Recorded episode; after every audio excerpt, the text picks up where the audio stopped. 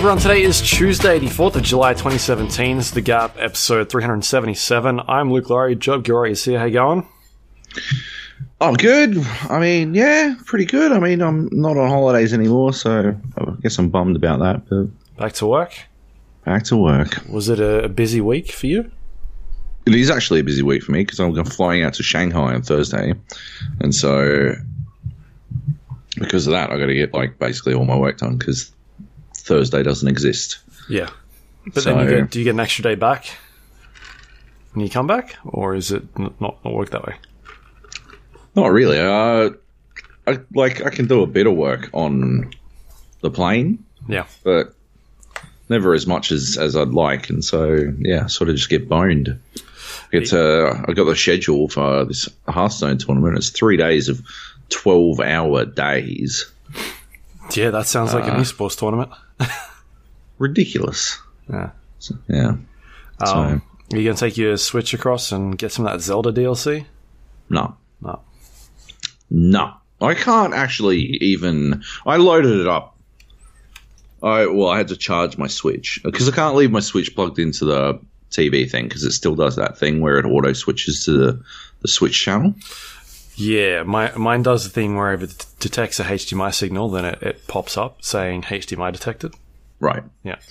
whatever, yeah, whatever it's doing, it's fucking garbage. So I can't leave my fucking Switch plugged in, basically, uh, which is fantastic. They're like, you know, classic, uh, perfect Nintendo.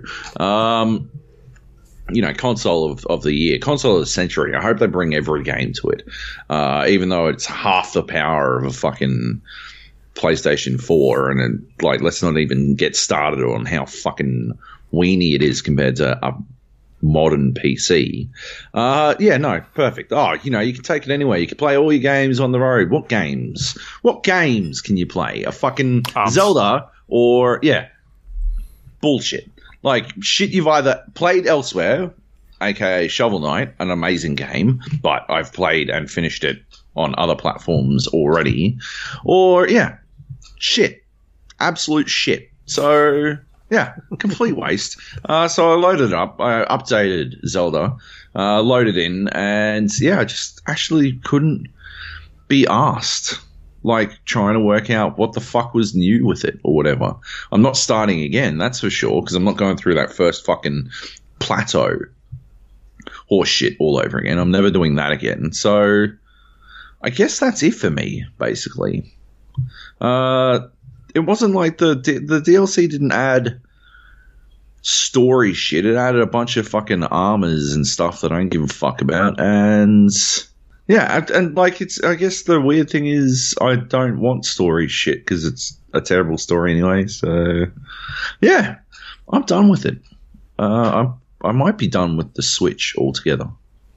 To No, be honest, Wait, wait till what uh, October. Is that when Mario's coming out? I am. I just don't think I care. You do I've care. never really enjoyed a Mario game all that much. Crazy. You're a crazy person. You're such a Sonic fanboy. No, no. The more I think about it, the more I think to myself that I I couldn't play a fucking Sonic game today either. Like these days, I you fucking. I can't. uh, There's no way you're getting me to play the new Sonic, the one that looks like it's the old school Sonic. Hmm. I, I no, I'm I'm done with platformers. I Ah, think. I see. I see what's happening But- here. Yeah. You, you, you've been paid off by Sony for the Crash Ah, that's Bandicoot. Insane trilogy. Of course. Yes. I'm not even playing that. This is where it's all leading to. I'm not even playing fucking Crash Bandicoot. I like, yeah, the, got a code and I didn't even want to install it. I'm like, I don't care. I just don't want to play platformers. I don't want to play a game where I progress from level to level anymore because I find them too tedious. It's just like that's not. I don't feel engaged. Let's obviously I'm not talking about Zelda. Zelda like engaged me properly. It's just I can't be fucked going back in again. Um, but yeah, like platformers. I I don't know. What if you did permadeath Zelda? Permadeath Zelda. That would be pretty frustrating. I'd still have to do the fucking that starting plateau again, wouldn't I? So no, hard pass. If they allow me to skip that bullshit, then I'd probably give it a shot. Have a look at it. Uh, just run away whenever I saw a Lynel. Um, but yeah, no, I, I, I don't even think Mario has any appeal to me, man. Like, yeah, just platformers in general. It's I don't know. I don't find them interesting.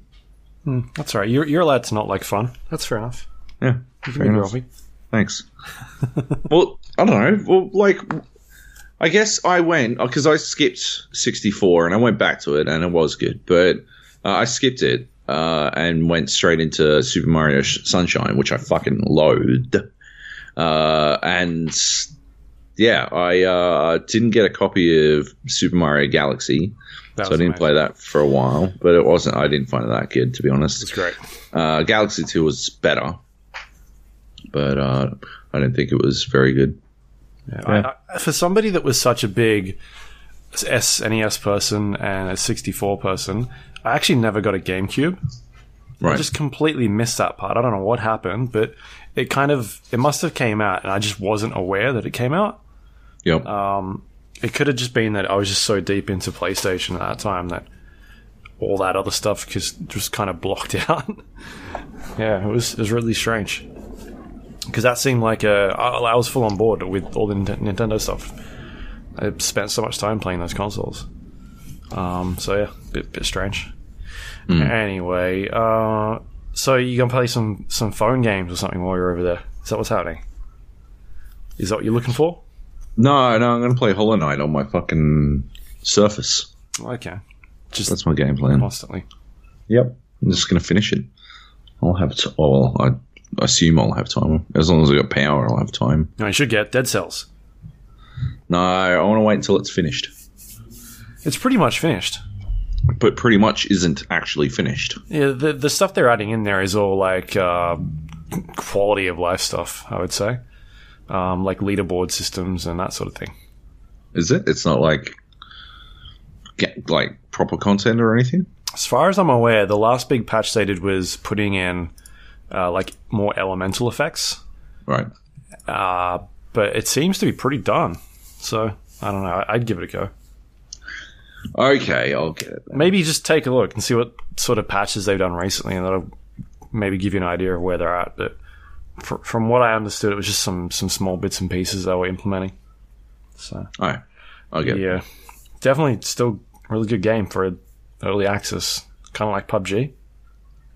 Yep. See what I did there? Oh, good segue. Yes. You're back. You got your fix. Yeah, oh, I've got mixed were- feelings last week you were like- eh? You were pretty keen for some. I was. Uh, I needed to get back in. Um, and yeah, we jumped in.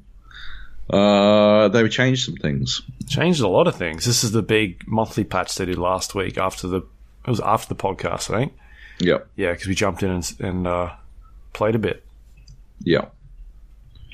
And yeah, they added some things and changed some other things and whatever, but I guess the key thing that they changed uh, was the way the circles work. Yes. Yep. And uh, yeah. I don't like it. Yeah, I think it's still got some tweaking to do. Quite a bit of tweaking. Yeah. Um, it's, yeah, not in a good place right now. Uh, so what they did is they changed it so that uh, basically the circle now, like, it's less likely to land in the center of the circle, which means that, like, to make that happen, they've had to weight it. It's no longer random. Yeah. Well, Well, like, maybe it well, wasn't no, random it's- at one stage, ra- but yeah. it's it's random. It's just that they're Favorable. like they're leaning leaning on yeah, uh, leaning on a little bit to to favor different selections. And so if you think about the circle, right? So, uh, quick reminder: the way the game works is everyone has to be inside this circle, or if they're outside of the circle, then they start taking damage and consistently take damage. Uh, and basically, it's designed to push everyone together so that they get into so that conflict occurs because the game is all about uh, competitive conflict. And uh, yeah, so what was happening was when it was true random, the circle would just basically uh, through chance wind up being pretty central every single time it, it like every time it, it constricts constricted it would wind up constricting somewhere s- central which would mean that people who started like somewhere central like well, people were able to i don't know relatively uh, consistently predict where the circle was going to wind up And You so could kind were- of get in the middle of the first circle, and Yeah. you'd be pretty safe in terms of knowing whereabouts you re- you kind of needed to go from there on. You wouldn't be Yeah. like dead set in the middle, but you're in the general good direction. you'd be close Yeah.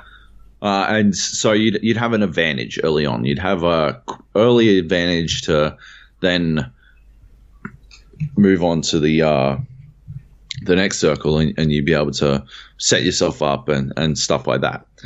What, with the change, they've made it less likely to go into the center. So to do that, they've they've lent on the dice rolls. They've weighted the dice so that they're more likely to roll somewhere on the edges of the circle. Uh, and that, like the, the, I guess the thinking is that you're no longer able to like, I don't know, predict where it's going to go, but it's it's I don't know. I think it's erroneous. They, they've made a mistake because I think predicting that sort of thing is I don't know key to uh, a good game. Like you need that, that. That's it's strategy. It's an element of strategy that's involved in like understanding how the game works and understanding like how you should be placing yourself. Because what's been happening since uh, since the change is that like I have spent multiple games now just running nonstop, and it used to happen Yeah. like once, once, Once in, in a a, blue mi- blue moon. Yeah, you'd like just oh well, I guess I just have to run. But I've I've spent like games, multiple games in a row now, where I am literally just okay. Well, I've got all my stuff. Uh, I guess I just start running, and when I, I get into the next zone, I don't even fucking loot. I just keep running for the next zone. Like I will be running to the zone, the safety zone, while taking damage. And when I get to the next one, I will be forced to continue to run. I'll have landed in fucking Novorepnoye, and there will be no vehicles there, and so my only choice will be to run. And the fucking circle will wind up on fucking Georgopol, on the direct opposite of the fucking map. And I will, have spent the entire time running, and I'll make it to the fucking ruins after like literally running for 12 minutes, and I'll get picked off. And I'll have no fucking no first aid, nothing like that. Uh, I'll have no options. I'll have no ability. Like one of those things that you know I, I was talking about a lot uh, earlier is uh, the concept of uh, like providing yourself with a path to victory. There's no path to victory. If you don't get a car, your path to victory is like minuscule. It is like somehow Mr. Magooing your way to victory. And that shit never happens. Yeah, so I, I just before we started recording, I had a, a quick quick solo game. Um, I thought I'll land somewhere popular, you know, like I'll get some. I'll just get a stupid fight in, and uh, so I landed at the sort of near Pochinki and the school, like between them. There's a bunch of houses, Yep. and uh, I landed there, looted.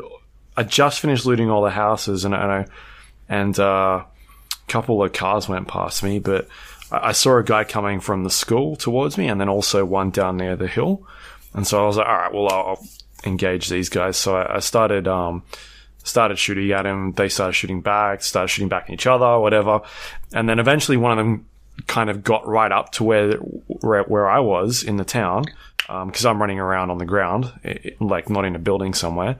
Uh, I take him out, um, and then I'm not too sure where the second guy is. He's kind of maybe just run away. So at this stage, I'm like, all right, I've had my fight. I'll quickly loot this guy's stuff, and then I'll, I'll get out of here because the circles um, about to start ticking in. I wasn't that far away from it. It was kind of just on the outskirts of Pochinki. And uh, so I went back up to Pochinki, or up to Pochinki. And you know, on the outsides, there's like a, uh, a barn and a, like a garage over towards the sort of northwest, Yes. just past the church. Oh yeah. Yep. So I start heading down that way, and I I hear some gunfire behind me. So I know someone's coming from like Watertown ruins, and so I set up just behind some rocks, and I see a guy run past me. I kill him uh, as he's running into the uh, warehouse. Quickly look at his shit. He doesn't have much. Anyway, so this is now three three people I've engaged. Um, two of them I've killed. One of them I don't know where he went. And Yep. this is the very first circle. And then I get to uh, I get to just inside the zone, which is where the uh, you know just outside that that garage, and then the next circle pops up, and is it's literally on the other side of, um, like towards the west. It's it's basically on the uh, the beach, sort of between Primorsk and Georgopol, like around that area. I'm Oh, like, right, well, yeah. all right, we. And I, I literally at that spot, what I did was I popped uh, two boosters, uh, two um, two painkillers, so I could get my running up, and I hit caps lock to auto run and pointed myself in that direction, and I alt tabbed out and fired up all the podcasting gear because I was like, well, I'm not gonna fucking, you know, I'm just gonna be running for literally the next three minutes or whatever. Um, and then I realized that you were running a bit late, so I was like, oh, okay, well, I've got everything up. Jump back into the game. My dude's still like running through the field, and uh, I get about halfway there, and then the circle starts retracting. Um, it eventually catches up to me, and I must have spent about another 30 seconds running outside the circle. Uh, during this stage, I'm looking around my peripheral vision to see kind of what's going on. I can see one guy that is at least maybe a kilometer behind me, um, still running. I can see a guy to my west. He's maybe a kilometer still running into the circle. And I can see someone up on the hill engaging someone else. So I know there's people around still trying to work their way into the circle. And I'm just, there's pretty much nothing I can do because if I stop and try and engage these guys, I'm going to take two or three hits and be dead because I'm, I'm already taking tick damage. Yeah. And, uh, and I can see the guys up on the hill. He starts. He, he eventually kills the guy he's engaging. He's just outside the circle, but he starts looting the other guy. And I'm like, if he lines me up, uh, I'm done for. I, I just there's no point. Uh, anyway, he starts getting in. He finally gets into the circle. I'm like, all right, I'm going to go more towards the north and kind of use some of the hills as cover because if I get shot at, I'm done. And just as I get like into the circle, I'm about half my health's gone.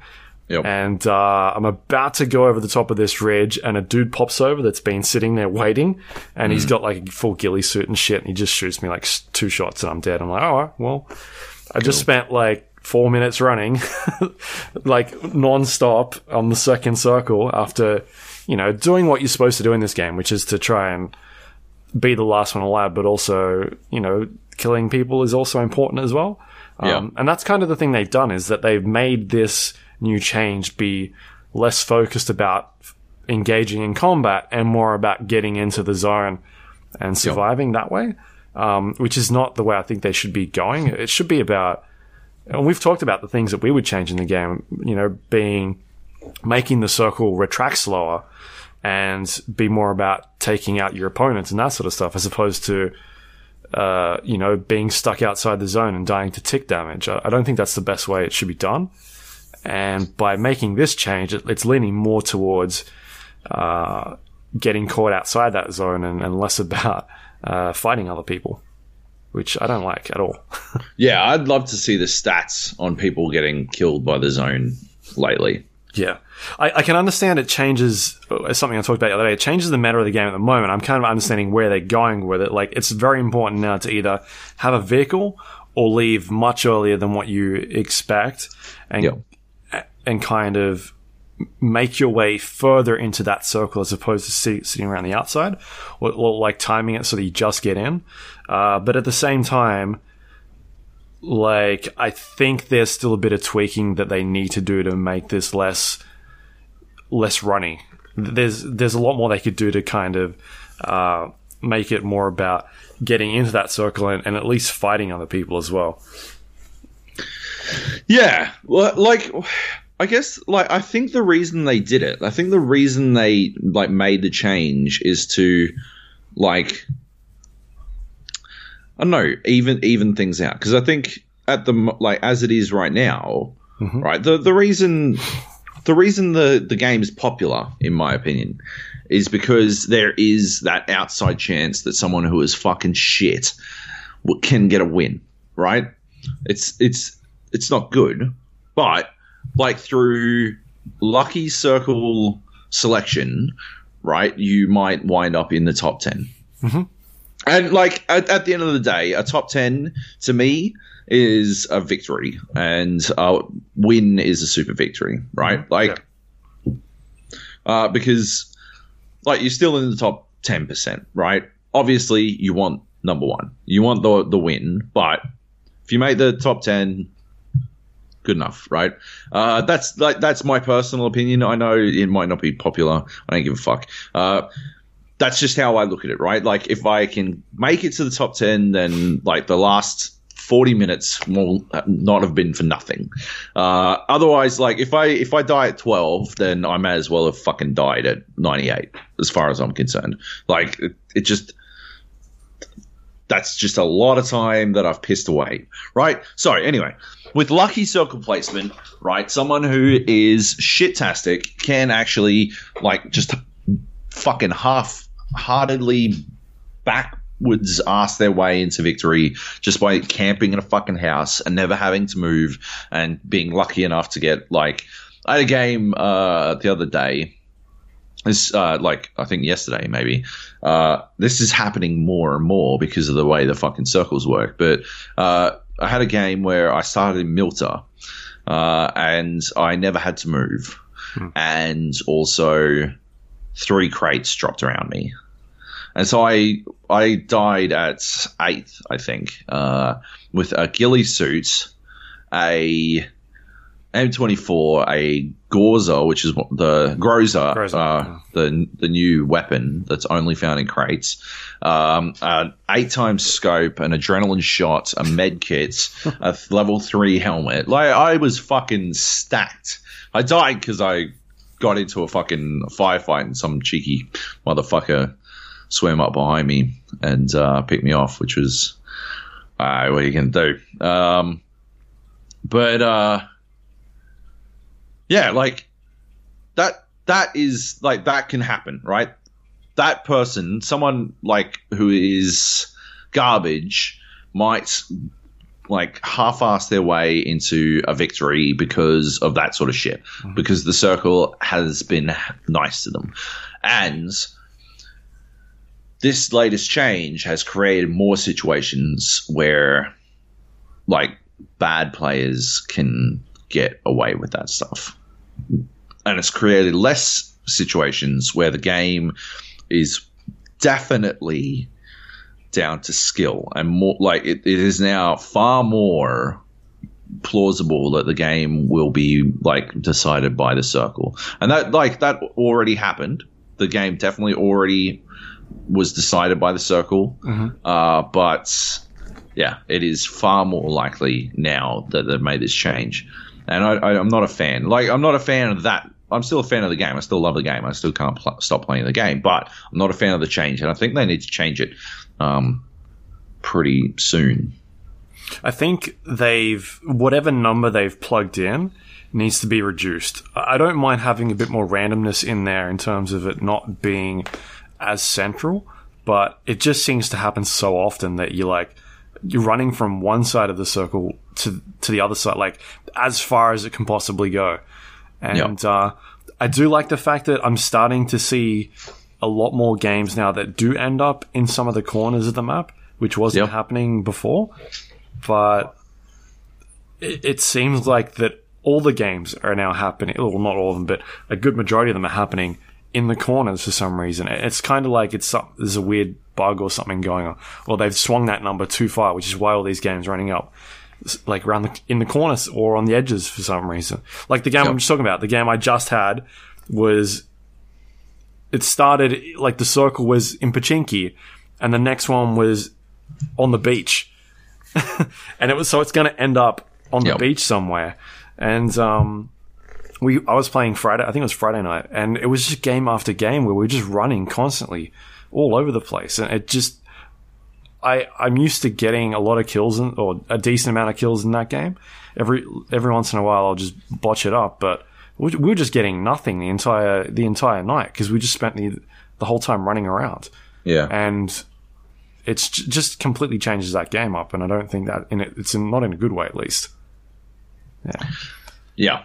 Yeah, they're basically. Yeah, I mean, yeah. There, there, there isn't as much combat anymore. They've like, I don't know. They've they've eliminated the amount of combat because yeah, it is now way more about getting in the circle than it is about fighting people. And I, that's yeah, that's just not what the game is about.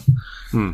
And I don't know how they like. We've talked about you know l- limiting people coming from outside of the blue zone into inside the player or, or being shot from behind and what you can do. And I still think that they need to either limit the visibility of outside to in or change the accuracy or have some sort of you know extra recoil effect or something so that you can't sit outside the zone and coming from the coming from behind it. I think it should punish players that are, that are playing outside the zone at least. Yep. Um, or alternatively, the other thing that I said was have the circle come in slower at a pace where you can outrun it or outwalk it, but have it do more damage so that you can't, like a lot more damage, so that you can't sit out there. Maybe if you're out there for five seconds or something, you're pretty dead. Um, or take a decent amount of chunk, like end game chunks at you the entire game. Um, you know, not being able to being able to play outside that zone, like pick one or the other. Don't have it. Oh, you can sort of survive out there, and then players that are actually playing the game properly don't get rewarded. I don't know. It's just really there's it's it's hard to kind of pick and choose how to do it because then if you start doing it that way, you know, how long do these games start dragging out? What do you kind of do from there? Um, because if you start making that circle move slower, then it's going to drag games out more, or do you make the circles retract, like have more circles there and, and, and do that sort of thing? I, I'm not too sure. Uh, I'm sure there's many designers working on that game that are have some ideas, but that's the kind of direction I'd like to see them going for it. Because I, I don't like at all getting killed from behind two No. minutes after you've fucking that circle's retracting. Like, where'd these people come from? Because they've been sitting outside the zone boosting up and and they can you know sneak up behind you and just shoot you. And you're like, well, I've been here for a while. It's a bit crap, Yeah. but yeah. Anyway. Uh, Yeah. they, they did add a few more things though. Uh, they did. Hang on. I just wanted to say, like, flat out, Cap it off. flat out, uh, to your point about whether you know how how they treat people outside. You shouldn't be able to aim if you're outside the fucking zone. Your aim should be like your vision should be fucked. I'm I'm like that's just as as far as I'm concerned, that's the only fucking solution. Because yeah, otherwise, like in squad games, people are always going to duck outside the fucking into the zone to sacrifice. People are ducking like amping up how much damage you take when you leave into the zone isn't isn't going to change. People like literally sacrificing themselves to get a kill so that their team can succeed. Mhm. So yeah, uh, I, I don't think. Yeah, I think there has to be like your aim has to be ruined. Make it an actual fog, some sort of fog. Um, like just it's an electric field, right? So just zap them, make it like so they shake. That's Yeah. I don't know. Limit their vision or something. I don't know. Put just put a static image on the screen. there you go. And then then they're like, I can't see. Where am I going? um. Yeah. Yeah, it's weird. Anyway, uh, so they added in, yeah, the the Groza. Was it the Groza? Yeah. I, I've not actually gotten it other than at the start of the lobby screen, so I'm not sure how it how it goes in the game. But it, from what I've heard, it's pretty beasty. Uh, it's ridiculous, man. Like, yeah. So I, I got a win the other day. Um, a good win. Uh, pretty goofy win. Uh, By good good win, do you mean it was after five thirty? Uh, it was after five thirty, yes. Um, but no, it was a, it was a goofy win. Uh, so yeah, we're playing just after the patch had dropped, and uh, I um, I picked up a Groza off someone, and I had no idea how how it worked. I swapped out my fucking AK for it. Uh, there were like three people left in this game. I picked up the Groza, and uh, yeah, uh, I think I killed one dude, and then no, the other two dudes like shot each other, and then I had to like take on the last dude. I sprinted into the zone and uh, shot at it, shot at him, and um, that gun is ridiculous. I like. I should not have fucking changed to it. I should have kept with a weapon that I knew how it worked. I guess on like on the other hand, if you never pick up these guns, you know you're going to have any idea how the fuck it's going to work. But mm.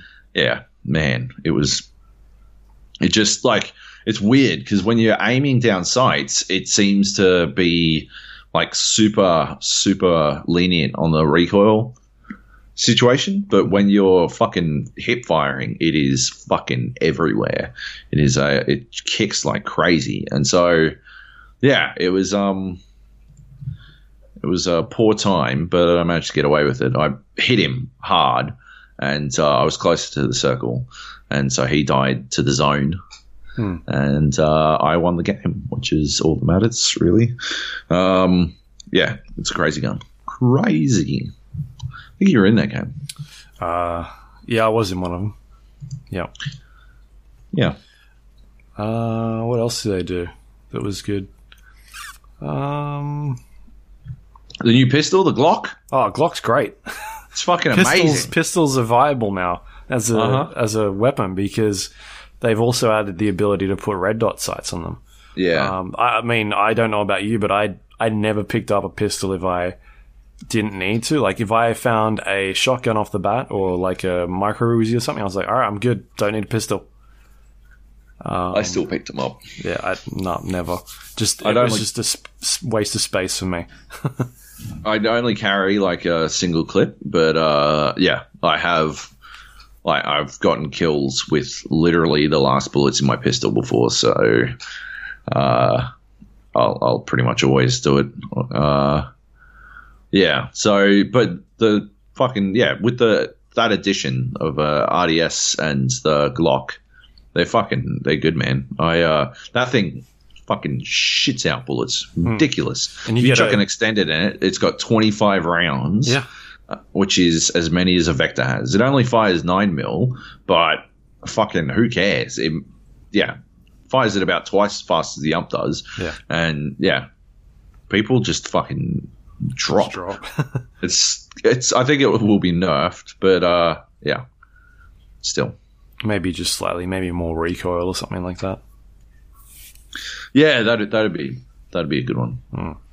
Um, yeah, that was that's a good addition. What else have they done? They've changed they've changed it so that cars are random spawns. They're no longer all spawn facing the same direction. Yeah, which is fine. It's a good change, in my opinion, because it means you can no longer predict uh, whether or not a location is. I mean, you, you can still make educated guesses, but uh, yeah, you can't like, oh, well, that car's facing east. By the like before they made the change, I'd gotten into the habit of parking my car facing east, Yeah. but uh, yeah, I don't mind that they've ruined that idiot, like silly bit of metagaming. Mhm. Yeah, Um, they've added in like a, a animation for picking up items. You, you can like run and pick them up now using the F key, um, Yep. which is something that I I never used to use the F key at all because uh, you had to be standing still to pick something up, and sometimes it just wouldn't trigger properly because it'd detect you're moving. Uh, which is why I always use the tab drop and drag. Uh, but now, if there's a single item on the ground, I just run over and press F because that works now. So that's Yep. a good little fix. But yeah, if there's more than one item in that vicinity, I'll still use tab to drag and drop. I still find it quicker being able to pick up Yeah. exactly what you want. Uh, so that's that's a cool little change. And uh, the shacks, they changed the sh- shacks up. they did. Yeah. So Um, now like wooden shacks and also concrete shacks. Yeah, and the wooden shacks can be destroyed. Mhm. Uh, which is pretty. It's a pretty cool addition. Although they basically just mean they're like you never fucking get in them. You like they're no, they're not cover. They don't exist as cover at all.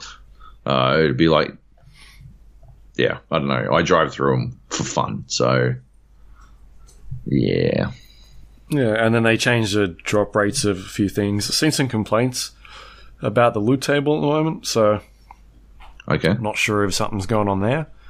Um, that they did say in the patch notes that they adjusted loot balance for certain things and uh, like increased the rate of the Uzi, uh, micro Uzi and decreased the UMP and a few of the um, uh, the assault rifle like silencers and scopes and that sort of stuff.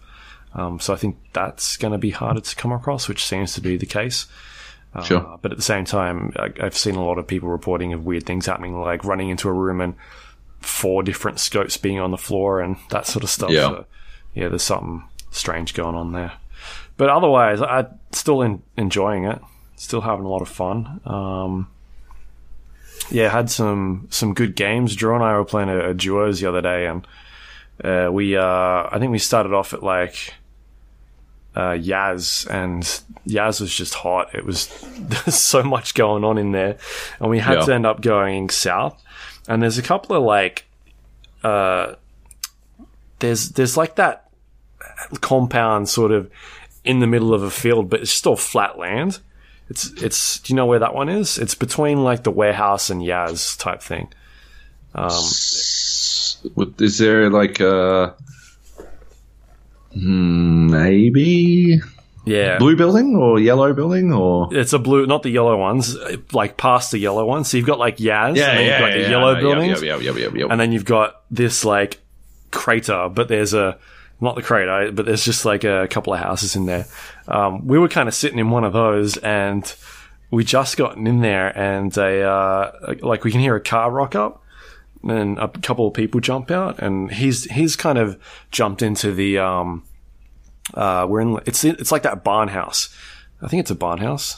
Oh, I can't remember. Anyway, he's jumped into like one of the cupboards, and uh, I've jumped into like uh, behind a wall where the stairs are. It kind of leads back upstairs, and uh, there's two entrances. One on the one basically on each side of us, and these dudes have come running in, and I've got a vector, and I'm not sure what he had, but these guys couldn't no, couldn't last long enough. Like every time uh, someone just ran in that house, it was just game over within a second because we had Yeah. this sick like crossfire going on, and uh, so these two guys run in, they get lit up, and then we start looting them, and then we hear another car like rocking up, and so we fuck, we quickly shut the doors, and same thing happens. These got two more guys run in, and we light them up, and uh, so we start looting them, and then like a third third lot comes in, but they, they they don't have a car. These ones, we can just hear them outside running in, and then we smash these guys as well.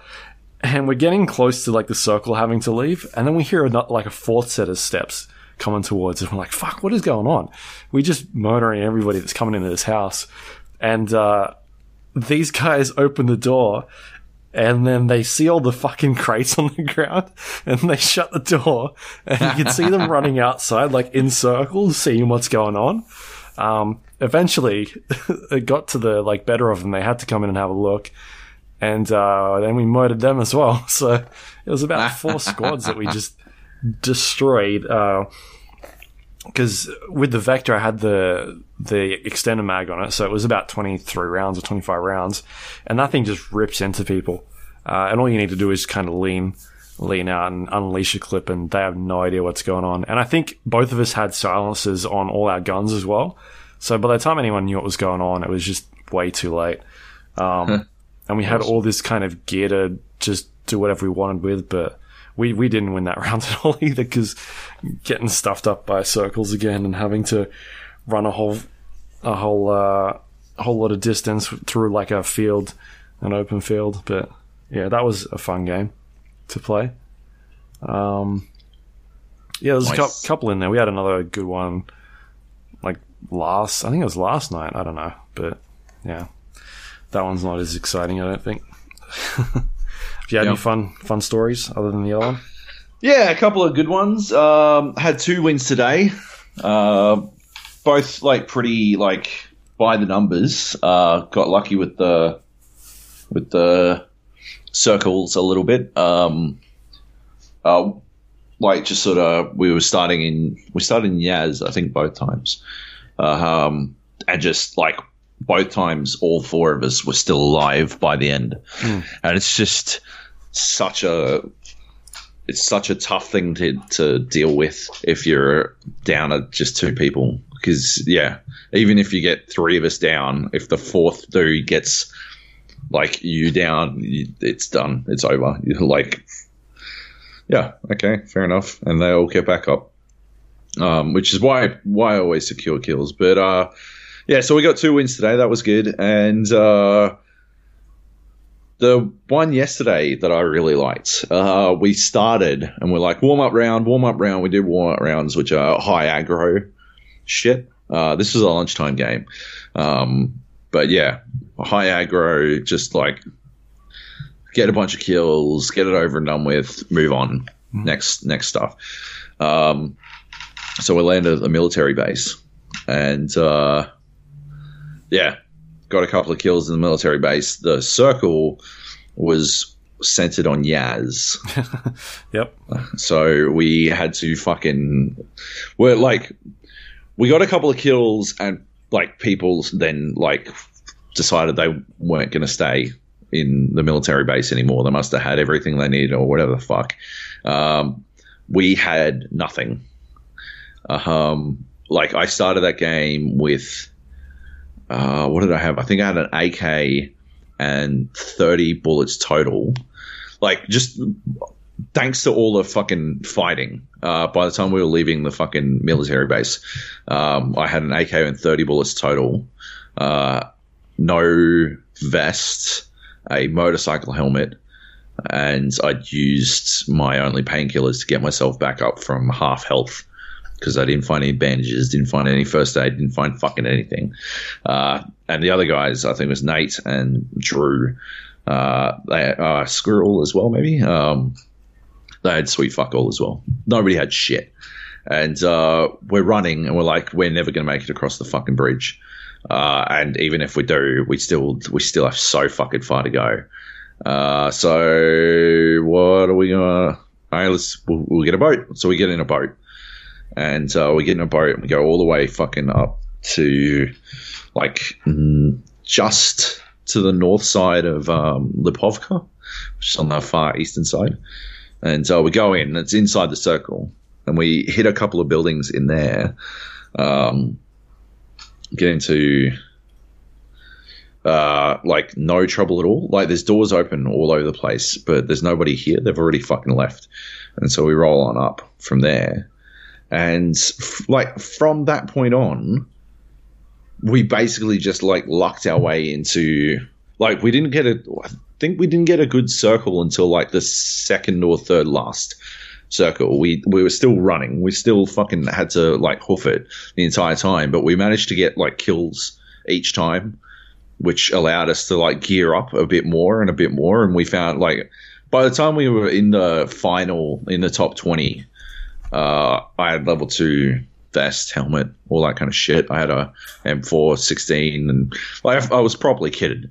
Uh, by the time we made it into the final circle, it was just and like all four of us were alive. There was just no fucking way we could lose, basically. Um, and yeah, we put the fucking victory together. It was fucking good. I love when communi- like when communication is going really well. That's that's the that's the good shit, man. That's Yeah. what I like most about this game. I think is like proper awesome teamwork.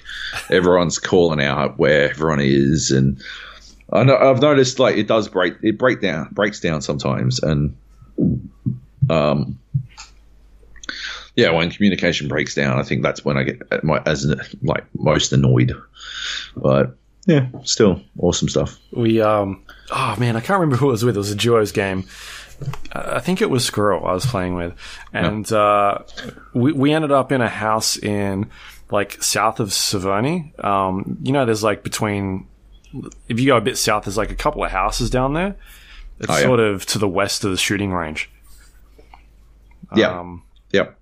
and it's on the road. I think there's a garage as well, but we ended up the circle was kind of retracting, and we ended up in one of those houses there. And as we're trying to get there, uh, we can hear we can hear like shots coming from their house across the road. So we know there's someone else in that house. Uh, so we've occupied one side of the street. These other guys have occupied the other. They, they seem to be clearing out, um, you know, people coming towards them. And every once in a while, we're popping shots off at each other, but not really much luck. And uh, and I think two or three times straight, we had a really good circle kind of be in our favor. We didn't have to leave that house at all. And uh, we actually got quite a few people just rocking up to this house, and we were just smashing them every time they came in to to try and take it over. they didn't realize anyone was in here, and eventually we got down to like the last I don't know ten or something, and it got to that point where we had to leave the house, but the circle was still on the other side where the other guys were. It was like they were in the range, and um, and the, and someone had cottoned on like out the front of our place, and, and they were kind of hanging around. They knew we were in there, but they were waiting for us to leave so they could then do something about it. Oh, and we were just kind of like, shit, what do we do? And we um we eventually like fuck it, let's just we'll go, we'll take him out, and we'll see what happens. And uh, we managed to kill the guys that were kind of waiting for us to come out. But at that stage, we thought, oh, we're gonna get picked off by these other guys across the road. But it seemed like they were too busy with um, whatever was going on at the other side of the house. So we've both uh, we've both legged it across the road and gotten just within within range, and uh, and then I think I think so- something's happened, and th- these the two guys that were held up in that house end up taking down whoever I was playing with, and I was just like, well, fuck it, I can't do anything about that. Like the next circle had started to to kick on because it was so late in the game where you don't really have that much time. It's about a minute or so, and I think it was down to about four or five people left.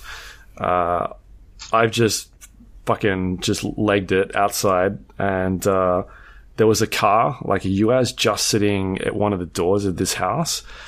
I've jumped in the, the car and just driven like in the middle of the field and uh, trying to run one dude over. I've completely missed him.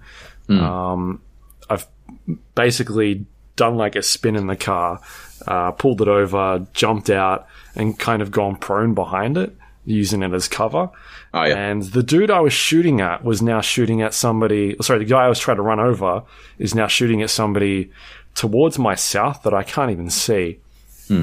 Um, we're down to three people left, and uh, and then I see him kill kill a dude, and I'm like, oh fuck, all right. So I pull out like my um, my Kar98, and he's still proning there, just like, what's up, guys? So I just fucking headshot him with the Kar98, and we end up winning that one.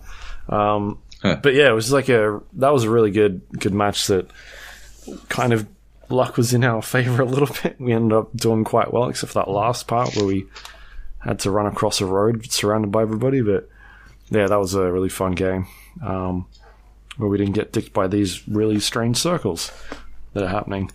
Ho- hopefully, they do do do do huh, um, something on Thursday to kind of make a couple of balance changes. Yeah. So, well, I guess we'll see, right? Yeah. Oh, actually, I I did um, something earlier this afternoon, which I was pretty proud of. Uh, we landed at the military base, and I got a shotgun and uh, ten total shotgun shells, and I shot a dude in the base. Uh, it took me like five of my shells, so I had five left. Uh, I was at that little bunker that we usually go to near the comms tower, the the Yep. building, not bunker. Uh, and uh, yeah, there were, we needed a car because the fucking circle was over. I think it's centered over like Rozhok, and uh, so we had to go fairly far north. We had to get off the island very much, and um, yeah. Um, I see these two dudes. They've got two cars. They're like, we're going to take all the cars. Basically, that's what they, like I figure they they've decided. And um, yeah, they uh, they start sniping. They've got a sniper rifle of some sort, and they're sniping at me. And I just run straight across towards them. Uh, I ping one of them, and I must have hit him really fucking hard. I had a choke on my shotgun. Um, that was like that was it. I didn't have anything else. I literally had nothing else. I had five bullets in this fucking five shells in this shotgun. I had a choke on it. I had nothing. Uh, but I, I, I'm like, well, you know, fucking YOLO. Uh, and I book it over there. They miss every single shot. I stop in the middle of the fucking field running over to these bunkers with these uh, two dudes, and they're fucking one had a car and the other one had like a what's the fucking the SKS, uh, and they're just pinging at me, and I stop, and yeah, fucking in the middle of the field, ping this dude, uh, and they duck down, and I run up on top of the bunker, and I shoot uh, the other one uh, square in the in the back, and they jump in the fucking in the this buggy. There's only two of them. They jump in the buggy, they leave the Yaz, and they just fucking start to drive away, and I shot the dude off the back of the buggy uh, with from I, I don't know like close to 100 meters with a fucking shotgun, uh, and he drops off unconscious, and the other dude jumps out of the car, and it runs over him, and they both died. It was fucking amazing. We got the Yaz, and we got the fuck out. Uh, managed to we switched to a Dacia, and uh, then I rolled it, turning a corner. Yeah. Good times, good times. Classic. Yeah. Uh, it's But good. yeah. That's the the PUBG hour right there. Yeah, that's it. anyway, other games. It seems that, like even I looked at my Steam list last night and it was like seventy percent of people playing that. Like even uh, I saw a story today about how it's just constantly bake- uh, breaking the peak record on Steam Yeah, for how many people are playing it. Yeah. I'm seeing all sorts of people on my Twitter like starting to get into it and stuff. Yeah, just even now, like after Right. uh, being out for a couple of months, it's yeah, it's Yeah. getting everybody and people that don't even normally play those types of games as well. Yeah, exactly. People who I think the only shooter they've ever played is Overwatch are now like getting into PUBG and stuff. It's going to be a like interesting one for them. Yeah, so uh, I'm looking at Steam charts now. Peak players today was 312,000, which is the all-time peak. so, yeah, even today it's Wow. broken the last record. Yeah, it's doing well, and it it's only on PC at the moment. Consoles later on in the year. Hmm. Yeah. All right, what else we got on the list that we can talk about? Uh, I played a bit of To the Moon. What's that? Is that not that? I thought it was that game you fucking loved from a couple of years ago. No? Shit. Uh, Uh, some like fucking game. you don't remember what you've played? No, I know what it is. I thought you would remember what it is. You don't like recognize it at all. I've not played a game called To the Moon. Ah, fuck, duck. It's from like 2011. Um, it's about two doctors who travel backwards through a man's memories or something. No, it sounds like a Peter Molyneux game or something. No, I was certain you fucking loved it. That's the only reason why I got it. I'm like, yeah, Luke fucking loved this game. Uh, I guess I'll fucking it's on it's on mobile now, and I need a mobile game now that um, it's like they've fucked. It's called To the Moon. Yeah, Definitely called To the Moon. definitely called. To the Moon. I've not Moon. played a game called To the Moon. Have you called a game? I played a game with Moon in the title? I don't think so. Surely you have. I can I can do a quick search of our site and see if anything comes up. How, oh, like, are you serious? You've never played a game with fucking Moon in the title? What the fuck was I thinking of then? This is gonna really fuck with me. Pokemon Sun and Moon, No, you fucking knob. M- Magic Um, the Gathering Eldritch Moon, No, Deliver Us the Moon. I don't know what that is. It's probably that one then. Did I play that one? Uh, Deliver I don't Us the. Moon. No, that's not me. That's probably a Nathan game. Uh, all right. Anyway, that's that's a y- 2016. Um, sure. Go on. yeah, it was like super, super popular. You got like GameSpot's Best Story Award for 2011 Game of the Year. That wizard came from the moon. No, you fuck. Okay. God damn it. I'm certain you. Ah, this. Well, anyway, I got it. And it's driving me fucking bonkers because the text reads really slow. It's like an RPG. alpha? No. And uh, yeah, it's driving me fucking bonkers because I can't skip the text. Right? I don't. I don't read. I read very quickly, and so watching it like trickle out the text all at once while people are talking drives me fucking insane. So I sit there tapping to try and make it go faster, but it doesn't work. And yeah, so uh, I'm currently hating it, but uh, I haven't really gotten into like the bulk of the story yet. At the moment, it just seems like some vaguely, uh, I don't know, linear RPG stuff. So I don't really know what I'm I'm getting into yet. Um, yeah, I, I guess I'll keep playing it because yeah, like I said, I had to get rid of my other games because they fucked up Hill Climb Racing and um, I got bored with that other game that I was playing, whatever the fuck, Dig Out. Yeah. So now I got nothing to play on the fucking toilet. So Well, their Wikipedia says that it did win an award for GameSpot. Uh, This I didn't play this at all.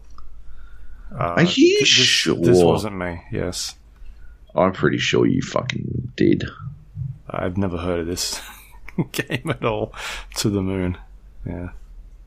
It doesn't even look familiar when I open it up. The images, unless I'm looking at the wrong. Someone else has told you about this, not me. I'm certain it was you. I'm pretty sure it wasn't me. because I saw the reason I, I remember is because yeah, it was all like oh, it has the best story, but it's you know not great gameplay, and I'm like. Uh, oh, Luke will love this shit because he loves like wiener shit, and uh, yeah, lo and behold, you loved it because you love wiener shit. So, Forty-three friends already own this game. What the fuck? see what I'm talking about? Was it in some sort of weird bundle or something? No, people fucking love it. Why aren't you listening to me? Must have been Nathan. Nathan's got it. Maybe. Yes, he's played zero hours though. Oh, okay, maybe not. Nathan doesn't love wiener shit though, so Well, look, I, I don't know what to tell you. right? I haven't played this game. It wasn't me. You fucking love it though. it's great. It's really good. Uh, Yep. It's my favorite game I've not played. Anyway, I got it off the off the Android store, and I haven't played enough of it to form a proper opinion on it yet. But uh, hopefully, uh, I will have some time to play it on a fucking plane flight to Shanghai. You, know what it looks like? It looks like uh, a farming game. It's what like Harvest Moon. No, the the other farming game. Um, Stardew Valley. yeah, that one Okay. looks like that. Maybe that's where you got confused. Star, Moon. Star Moon. That's it. What else you been playing? I have been playing Project Argo. This is the Arma mod. Yeah, the Arma Bohemia? free to play game. Me and Nathan played two rounds of it, three rounds of it actually, three rounds of it today, uh, and uh, yeah, uh, we we like we stumbled upon some shit. Right, what if you had a review metric that was literally defined by how well a game lived up to your expectations? Right. Yeah. And so a game that fully lives up to your expectations would get a 10 out of 10, right? Uh, oh, maybe no. Why not? It would have to be good. What if it's That's no, that's your review metric. Is it has to live up to your expectations. Does it live up to your expectations? Yes. Okay. Then it is a success. Okay. 10 out of 10. Mhm. Well, to that to that point, Project Argo is a 10 out of 10 game because my expectations were pretty that low. it would be really fucking rough. Uh, and yeah, it wouldn't explain what the fuck was going on. And yeah, it would be really tough to get into. And so, yeah, nailed it. Really nailed it. Uh, yeah, I got no idea what I'm doing in this fucking game. They changed all the buttons. I, like, I thought I figured I'd have at least an advantage because I know all the buttons to Arma, but no, none of those buttons seem to work. So, yeah, Yeah. well, not none of them. Some of those buttons work, but they've changed a lot of stuff, and so I'm like, oh, I can't do things, and yeah, it was driving me fucking bananas. You can't fucking open doors with the middle mouse button. Who the fuck opens it with spacebar? Like, fucking weirdos do. That's what. So yeah, they've yeah. Hmm. Anyway, What is it? Like a military shooter? Uh, yeah, it's a military shooter. It's like close quarters combat, uh, based in the Arma Three engine. So instead of like you know the one thing that Arma Three does really well, which is long range, uh, wide open combat. Well, imagine if it was instead really close combat. Um, yeah, I don't know. It's it's Arma style, so it's all like one hit kill type stuff. Uh, it's basically, I guess they're trying to make an esport out of Arma. Um, because it's all you know it's it's very technical. Um you've got like you're doing like capturing points and stuff sort of like a sort of like domination but with like specific linked points. So you, you can't capture a and c. You have to capture b first that type of thing. Um so yeah they're trying to create like a chain out of that but yeah like i don't know man It just it doesn't explain anything very well. Well, I lost a round because, like, we'd capped a point, but we didn't, or we were cap, we were capping a point, but we didn't cap it in time, and so like nobody had capped it. Uh, but it, had, I actually don't know how we lost that round. Nate lost a round, and he couldn't work out how the fuck he lost it either. Um, yeah. I don't know. It just doesn't explain shit, and yeah, it's super janky, super fucking janky.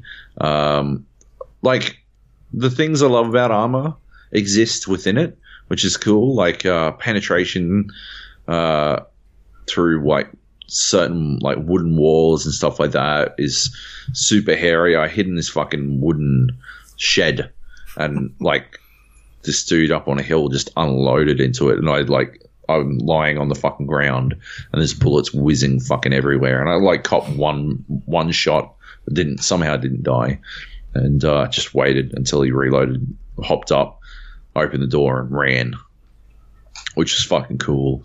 Uh, yeah, stuff like that. The guns, you know, they've got a, a good ballistic model and stuff, but that's like, why wouldn't I just play fucking Arma? Hmm. I've got Arma 3, so why wouldn't I just play fucking Arma 3? That's what I just don't get. But yeah. How's it? that, how's it look? Does it look alright? I I feel like I've seen pictures or something of it going around. I thought it looked alright. Yeah, it's graphically nice enough. I mean, it's, again, it's just Arma. Like, it's Arma 3. It looks like Arma 3. It's not better or worse or whatever the fuck. Hmm. But at the same time, like DayZ is getting, going through those that new update at the moment, uh, updating all their uh, graphical stuff, like changing all the trees and the landscape, and starting to look a lot like really nice. Not that it didn't before, but yeah, they're doing a lot with the environmental stuff that ups it a little bit, which is cool. Uh, anyway, what's the server situation like? Is it anything in Australia or is it overseas? Yeah, there's? Aussie servers and stuff, so you get low ping games, but uh, yeah, I don't know. I, I'll have to give it another shot, obviously, but uh, maybe we'll get like a bit of a bigger group in or something and see if we can get a decent idea of how it plays. Yeah, it, it's on sale, right, at the moment? Um, Maybe not. it's free to play. Oh, okay. That's why I keep seeing it pop up. Yeah. Yeah, cool. Uh, all right. Is it just the one mode? No, there's four modes, I believe, and a co-op mode, but I don't, I don't really get an understanding of what that was about. Yeah.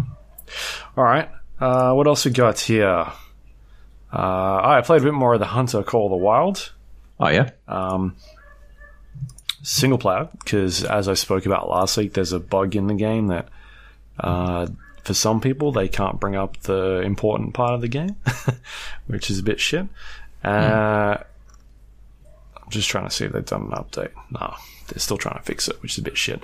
Anyway, uh, played played single player. You can still do that sort of stuff. It, it gives you missions and and that sort of thing. As I said last week, it's a hunting simulator game where you um, you roam around a reserve and there's different types of animals there that you can hunt after. And you get points and experience based on the type of animal that you're hunting or you kill and how well, I guess, you've killed it as well. Stuff like hitting, hitting uh, important body parts and making sure that, you know, it kind of dies straight away. You don't, you don't leave it wounded or injured. Um, that sort of thing. But yeah, it's, I'm enjoying it for what it is so far. Um, the first t- time that I kind of played it, I didn't realize there were different uh, like outposts that you had to go and find, and that kind of transfers into a fast travel system, which is quite handy because to run around is a bit of a lengthy process. Getting from one area of the map to another can take uh, quite a long time when you're just running on foot. There's some DLC that they did add for like vehicles and buggies and stuff, but um, yeah, no, I haven't bought that at all. So I guess that's something they they did a bit later on. Um, but anyway, so I'm, I'm kind of just going through at the moment doing the objectives and tasks for Gerlinda, um, who is a I think she's a German lady who likes pictures of deers and things like that. Um, and then someone else on there has had some problems with like foxes and boars and stuff. So uh, I went and killed some boars the other day. That was exciting. Sounds boring. And uh, yeah, there's like a whole leveling up system. There's experience and whatnot, but just the yeah, it's just a super pretty game, and it's huge. It's an enormous area that you can kind of roam around in, and there's just different things going on. I managed to kill myself at one stage because I fell off a cliff uh, accidentally, and and that's when I kind of learned about the uh, fast travel system because uh, I died, and it put me back at the outpost. I was like, holy shit, I've got to run another five kilometers, and that took quite a bit of time.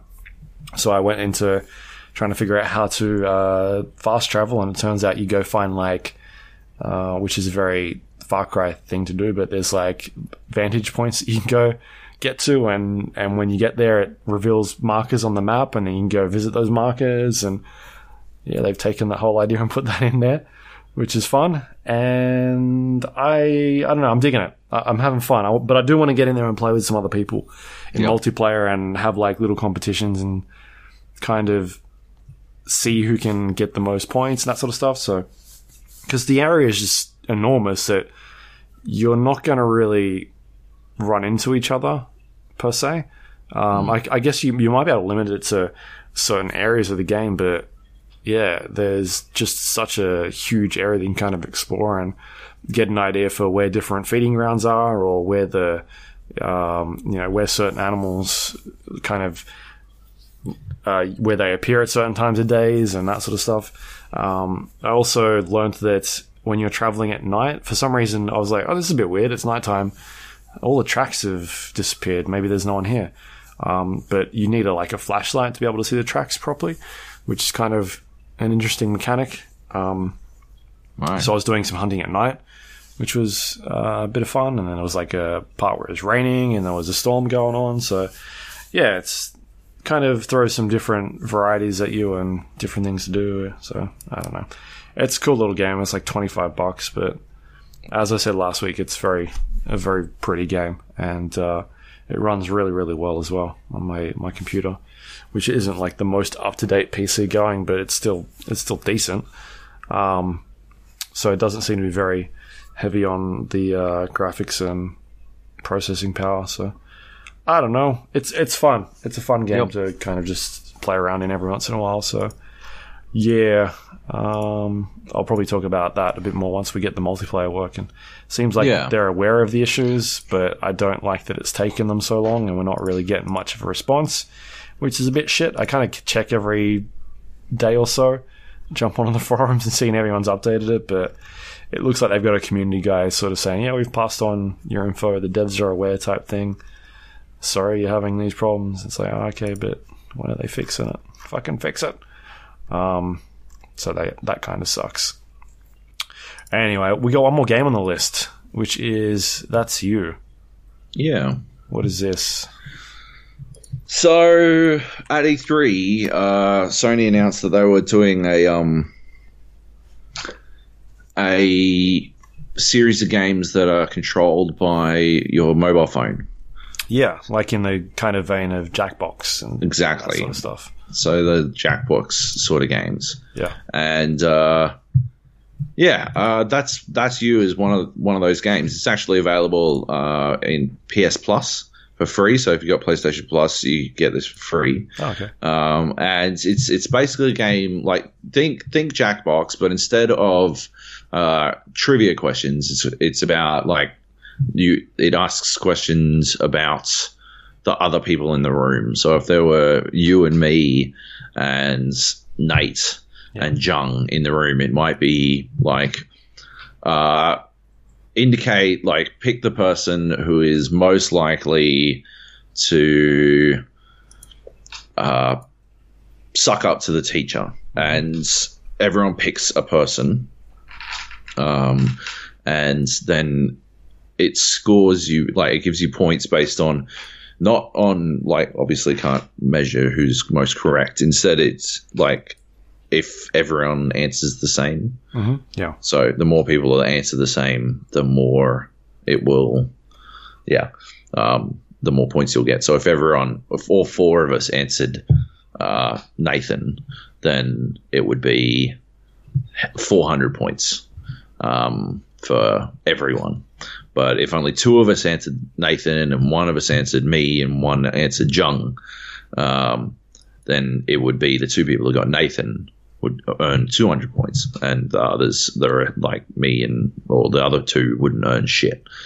Um, so yeah, it's, it's that sort of thing. It's it's designed. It's like it's designed with as a drinking game, uh, with that you'd play with friends, not with people that you don't really know. Uh, you need to like have some idea uh, about the people so that you can actually you know have any fun with this game. Um, which uh, is a bit like it's different. Like I, I think with Jackbox you can play it with pretty much anyone, but yeah. this one you do need to know the people. Well, that, that just makes it more of a party game. I think it is good fun. It's a lot of fun. Um, so I was playing with uh, yeah three other game journos I've known for I guess at least five years, I'd say. Um, and yeah, we had a lot of fun. Like we are just you know some of the questions I think stray towards mean hmm like they sort of linger in that area of like uh, I don't really want to answer this because I'll feel like a douchebag. um, like I feel like it's a bit of a diss. Uh, but yeah, most of the questions are, are pretty good, and like then like there are other questions where like you've got to you take a photo of someone pulling a pose, and then you've got to make them look like they're like a baseball player or something like that and whoever like everyone draws their picture of uh, Luke being a baseball player, and whoever has the most uh, popular picture wins. And obviously, in that circumstance, you definitely draw a giant penis as a baseball bat. Yeah. That's Um, what I was thinking. Yeah, uh, but yeah, it's just uh, it's just it's a fun little game. It really makes me think that like there's a lot of potential in that like that sort of game. I want to make a game where like just make werewolf or mafia or towns town of Salem or whatever the fuck. Make that sort of game, but everyone is playing on their phone hmm or something like that. Make like I, I think that's that's the best.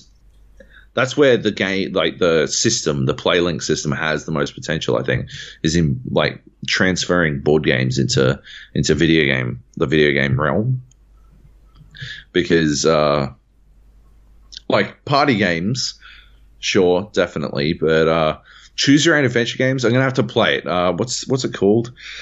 Um, uh, it's like Hidden Agenda is one of the other games that they announced for the PlayLink, and that's the game by the people who made Until Dawn. Yeah. Do you know?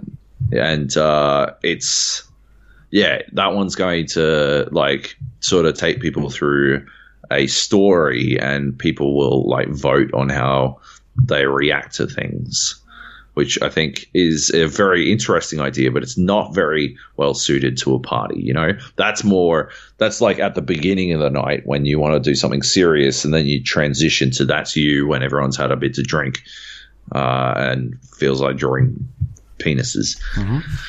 Uh, that's that. That's that sort of like that's the sort of game. And it's like I don't know. It's I can't remember how much it costs. I'm blanking on, on the price. Um, That's you me- or the. That's you. Um, I can try and check quickly while you're talking. twenty four dollars ninety five Seems a bit AD. rich. It's a, it's a little bit expensive in my opinion. On the other hand, you do get it free um, if you've got PlayStation Plus. But I'm going to do right now. Um, yeah, it's it's like I don't know if you can yet. I think oh, it's not out yet. no. Uh, this like it will be out later this week, I think, Ah, okay. or it might be yeah later this week, um, and you'll be able to get it. But uh, yeah, like I don't know. I think it's better as I think the the the PlayLink system has more potential as a as a board game Mhm. transition element. And so yeah, I'd love to see it because yeah, if if everyone had their role the way like Town of Salem works or Mafia or Werewolf or whatever the fuck you want to call it, everyone has their role on their phone. That'd be completely that would be really cool and have like some person actually that's one thing that that's you does that I'm not crazy about is the announcer tries to be sort of Cookie Masterson style, but it doesn't have the fucking Yeah. the charisma. They needed pull it off. uh they needed the the president, what was his name? Jack something? What? The uh, fake CEO. Fake CEO. Oh yeah, that guy. Fuck, that would have been amazing. Uh, Holy shit. Kevin Butler. Why did I say Yes, Jack? Kevin Butler. because I we're thinking of Jack, Bo- Jack Box. Uh, Kevin Butler. Yeah. Yep. Yeah, should have kept. That would have been fucking amazing. Uh, but yeah. Anyway, it's it's a good game, but I wouldn't pay twenty five bucks for it. Um, it's a game that I would definitely take advantage of if I had PlayStation Plus. Um, and yeah, I could see it like slipping into like when we play Jackbox, when we get drunk and play Jackbox, I can see it slipping into that rotation when we're playing like with our partners and stuff like that. I can see that. Um, but yeah, that's about it. I think more than anything, it demonstrates a great deal of potential for the uh, the PlayLink. Yeah. Yeah. Anyway, that's what I got. Yeah. I, it does sound like one of the games that's in Jackbox, though. Um, I, I just wonder if there's enough there. It's because it does seem very expensive. Yeah, yeah, totally. I agree. Hmm. Um, but yeah, they. I think they need to revisit the pricing for because I suspect that all of the PlayLink games will be a similar price, and I just don't think twenty five bucks for yeah like one of the games in a Jackbox is really a good price value. Mhm. Yeah. but yeah. Anyway, Cool. Uh, that's that's all we've got. We've been playing. There's uh, really, it's all PUBG at the moment. I was looking through the games that are coming out the next two months. There's not really a lot. Uh, yeah, no, not really. If you're an indie developer, it'd be a perfect time to release your games right about now. Totally. Hmm. And let me know. Yeah. Let's uh, let's talk about some news then. And we got some GTA news going on.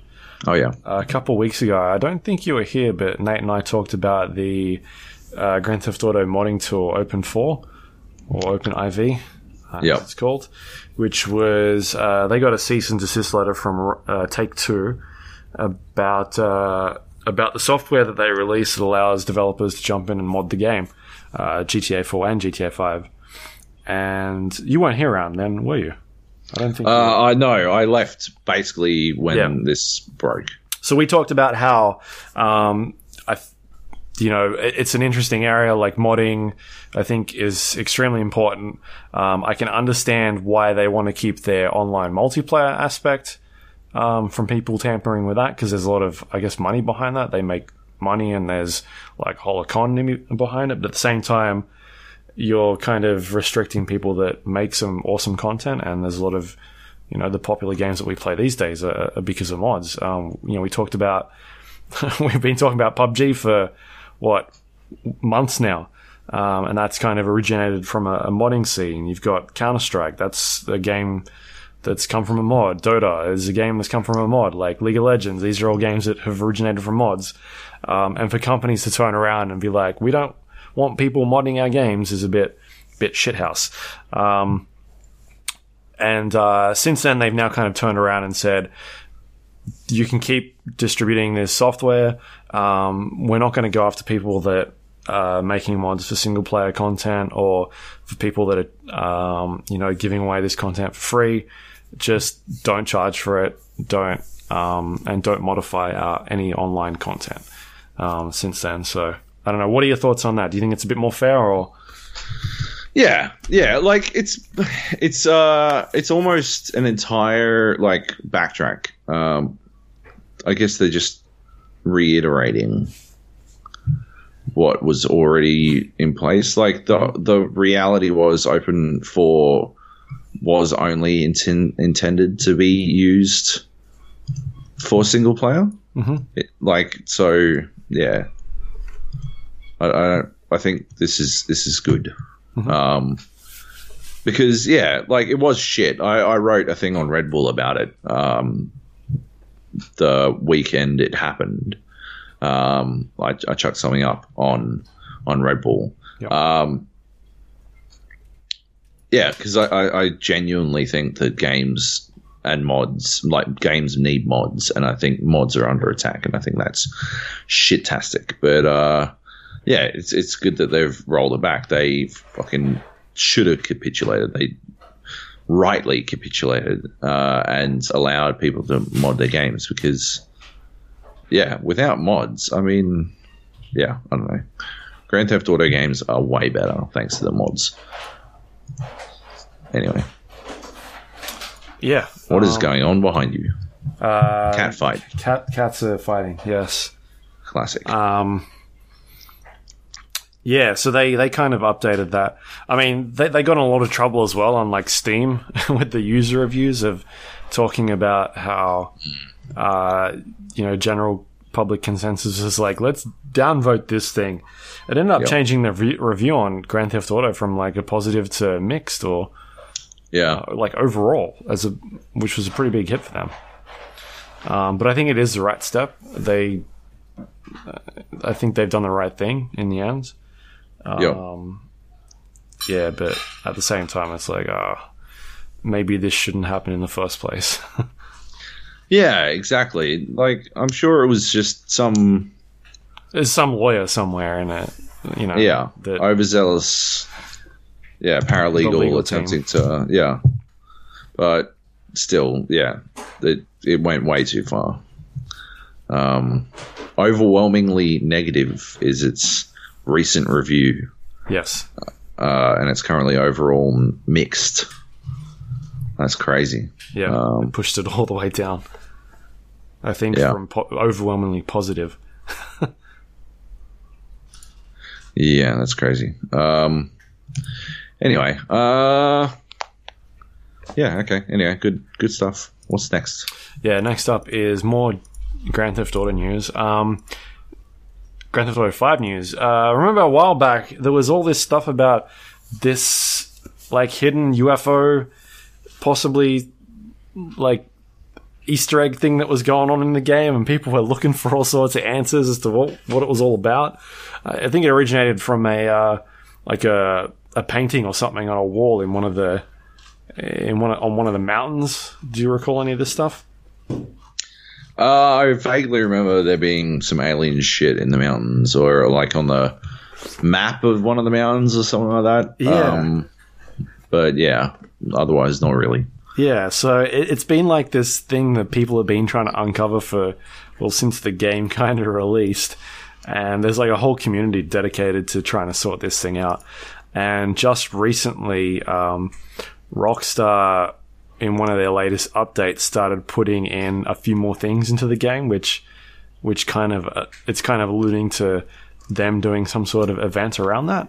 Um, so this Yep. community's kind of cracked it open and and gone in there and have managed to start a mission that's not in the game yet. And it's leading to doing all sorts of things with alien stuff and UFOs and alien eggs and that sort of thing. So it does look like it's something they're putting in there. It's just not actually in the game as of yet properly. Yeah. Yeah. Which is, I guess it's kind of cool that they're doing that, but at the same time, a bit disappointing that, uh, like it's taken this long for it to happen and it was never really finished or it was probably something that they, they were going to put in there at one stage and it was never completed. Um, so yeah, it's, it's cool to see them kind of come out and start doing something with that sort of thing and, and get this group of people that have been working so hard to try and solve this thing yeah. you know, something out of it. So I don't know when, when that's going to happen, but yeah, it's getting there. It looks like. It's uh, I don't know. It's a, a weird one. It's an interesting one. Um, because I like I I don't really see the upside for Rockstar. Maybe maybe they maybe they're doing it to win back a little bit of um, like Good faith. faith, good faith Yeah, from people after this mods schmozzle. But uh, yeah, I don't know. I don't otherwise see the upside. Um, so that's weird. I'd love to. I, I can't wait to see how it like actually turns out. That'll be um, interesting. yeah, Yeah, because I mean, there's been you always hear about these Easter eggs in the games of like being able to find the uh, like Yetis and shit like that, or in Red Dead, you know, being at a town at a certain amount of time, you'll see a ghost or something. Like you, you hear about all these stories, and uh, it's cool that they're kind of putting something in there to to make this thing pay off at least. So it's fun. Um, and it's cool to see them still sort of supporting that in, in some capacity because they haven't really rolled out any single player DLC um, for this game, which kind of sucks because I would like to play some more of that. yeah, It's a very good game. yep. Oh, Busy hard at work on Red Dead.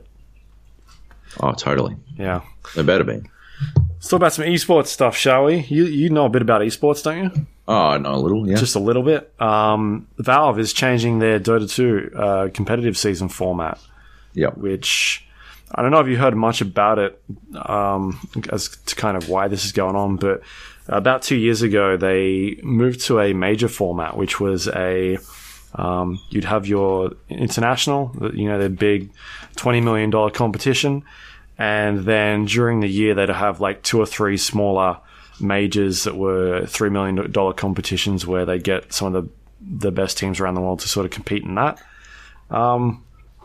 And kind of what happened uh, across the last two years is we saw a, a I, I guess a lot of this, the other tournament organizers, organizers that that put on other bits and pieces around the international, that sort of thing, started to not see the benefits of of putting on some of these tournaments because they just the prize pools just they couldn't compete Yep. Um, because Valve was putting on this humongous three million dollar tournament, and the next closest thing that was kind of happening would be maybe five hundred thousand dollar tournaments, and then you'd come down to stuff around the two hundred and fifty thousand dollar tournaments.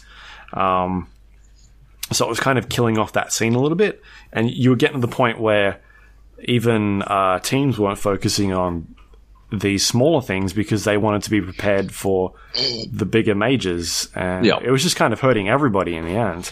Though if there were teams that weren't OG, then it was all for nothing. Yeah, it was all for nothing. um, and it, there was this kind of, it was affecting bits of pieces of like, oh, well, if you did well at this tournament, then it'd kind of guarantee you a spot in the international. But it may, like, if you did well on the, the major, then you wouldn't have to play the other small ones because you don't want to really um, hurt your reputation of being a good team. So there was just all these different things that kind of factoring into it, and then you, you're having problems with um, with like uh, workshop artists not making as much money because they're only their stuff is only getting done three times a year, and and just all this all this different stuff. Anyway, um, so what they're going to be doing now is next year, the 2017 and 2018 competitive season, they're not going to be doing any more uh, Valve majors. Um, they're going to start supporting actual um, tournament organizers and throwing money at them instead. So they're going to break it up into two tiers. There's going to be a majors and a minors. Um, the majors will be a minimum of five hundred thousand dollars, and anybody that meets their criteria, um, Valve will throw in an extra five hundred thousand dollars um, towards the prize pool. So you, are going to start seeing some of the smaller tournament, some of these small tournaments that we're putting on uh, five hundred thousand dollar tournaments now be bumped up to over a million dollars.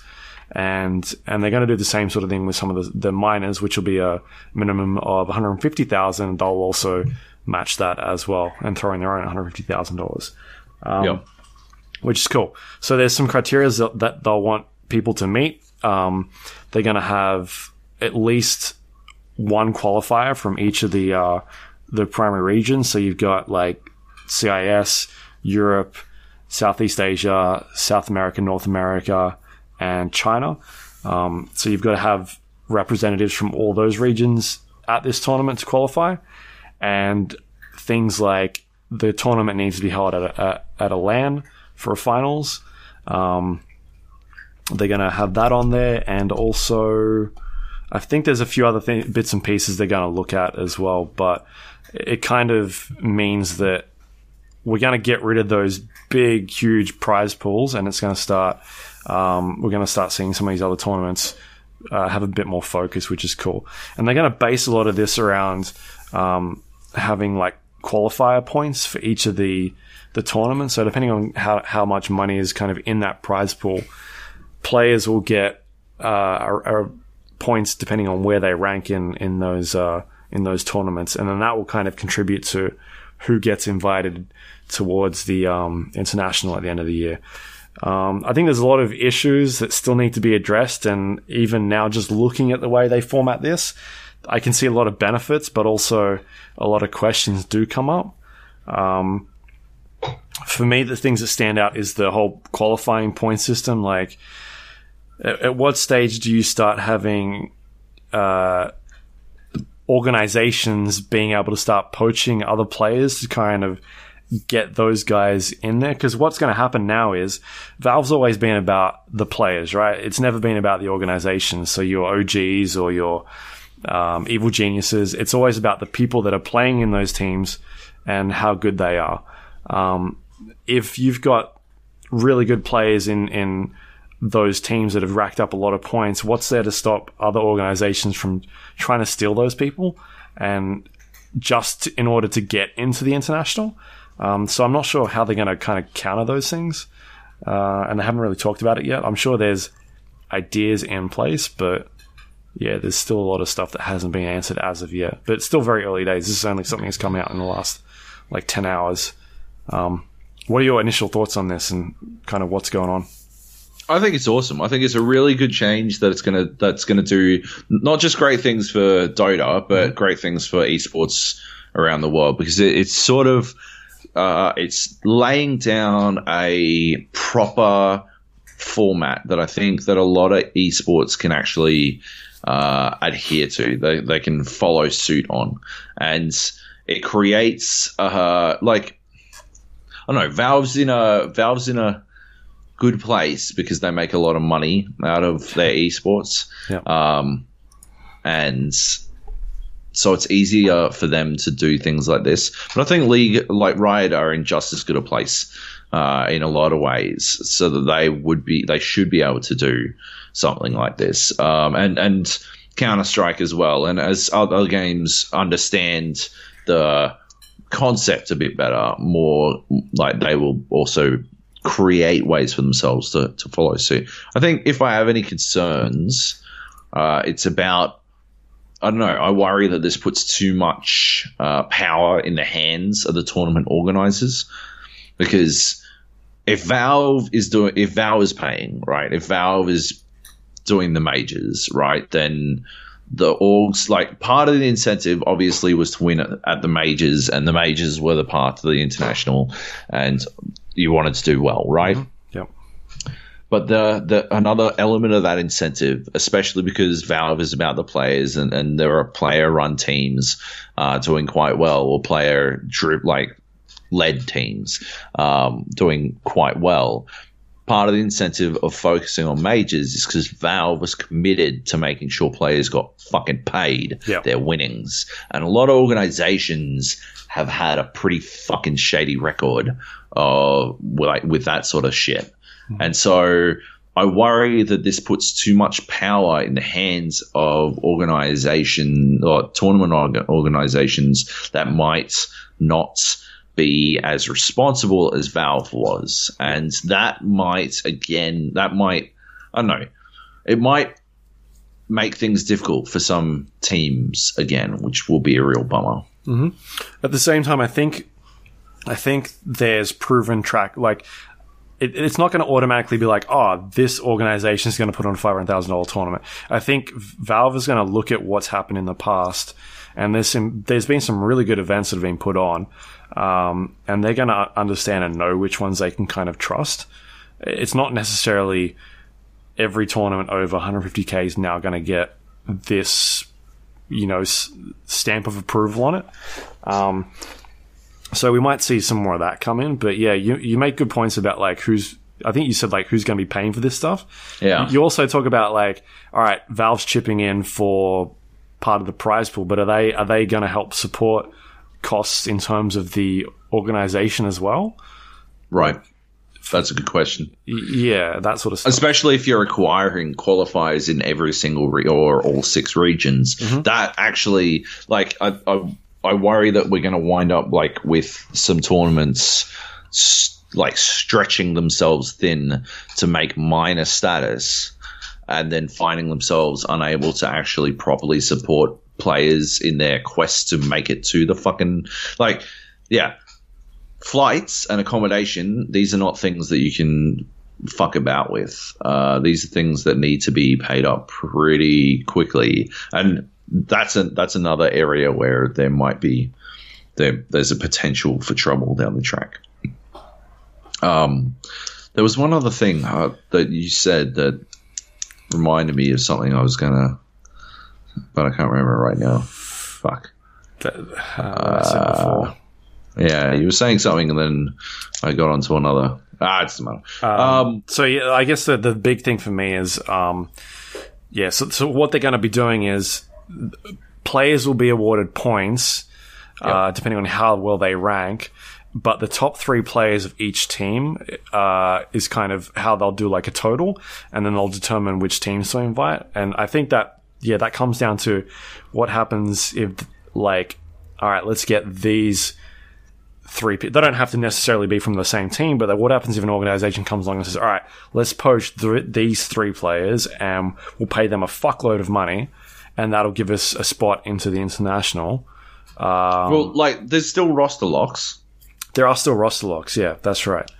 So, so it, like that could be a problem, to- totally. But, Yeah. but at, at the same time, uh, it hopefully will be hampered somewhat by the roster locks. Like if, if it happens outside of it, then it's pretty much inside the trade window, Yeah. and so it's not a big a deal, is it?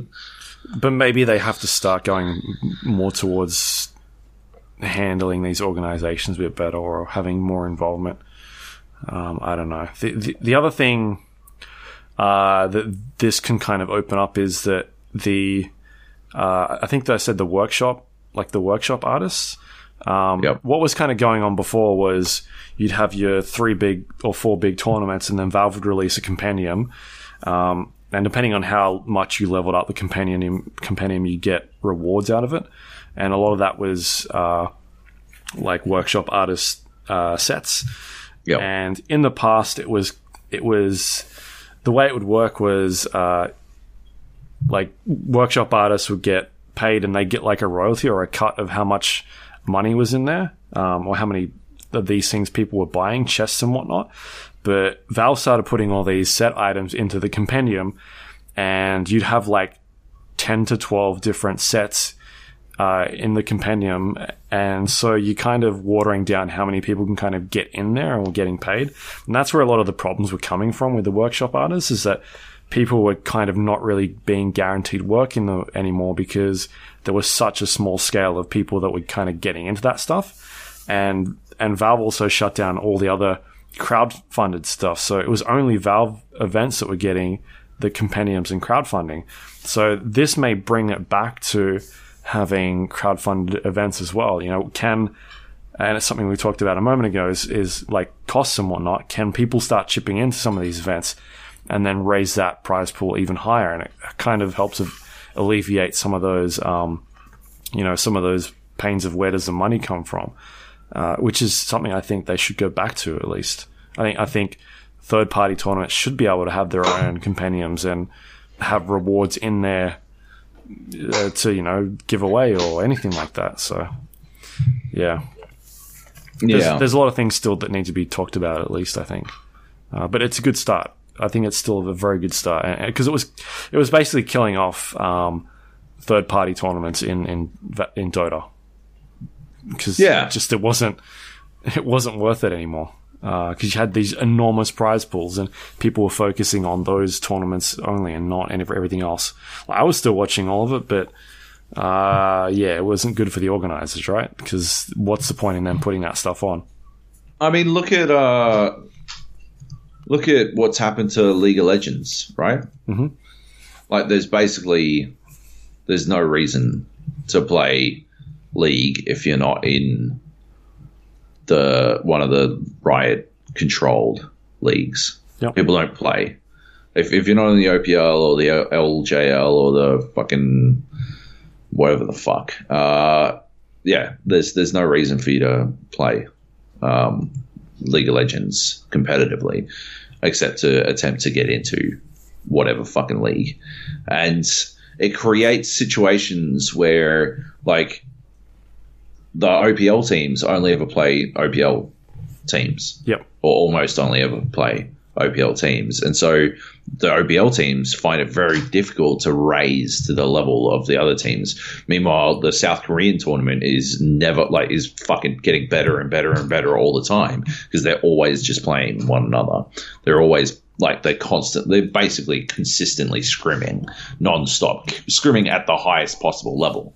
Yeah. Um, Riot's made some attempts to fix stuff like that, like the Rift Rivals that's happening right now, uh, is an attempt to encourage a little bit more diversity in the teams that like in like to create international experience and stuff. Uh, so that's a good thing. But uh, yeah, most of the time, yeah, you just don't play League of Legends if you're not playing Riot sponsored. And yeah, this I think that that's what this will is directly com- combating, which is good. If I like the other like you look at the six major regions though, and I can't help but wish I don't know, man. So the I, with the inclusion of Southeast Asia, right? Australia has a slim fucking shot at getting in there, but we do have a shot. Yeah, we, we, get we get lumped into Southeast Asia. That's where we Yeah. sit. And I think I talked about it last week how uh, one of the, the team that actually qualified uh, was an Australian team, but they got destroyed in the um, the next stage. They didn't win a single game. Yeah, but I mean, if you have qualifiers for qualifiers, there's there's a there's a chance now. There's a chance that you can get into the the show. Yeah. And if you can get to a fucking minor, if you can get to a minor because, uh, you know, a few relevant SEA teams already feel like they've got enough fucking points uh, to to make it, then yeah, that's that's fantastic uh, for the o- oceanic region. Um, I don't think it's going to fix anything immediately, but uh, yeah, Yeah, I mean, you have situations of yeah, by having all these different teams competing against each other, right? You have you end up raising the bar of everybody else around you, and I think there was, uh, I can't remember it was the Manila, Manila Major or Manila Masters. Would have might have been the Manila Masters, I would say. Yeah, have to be.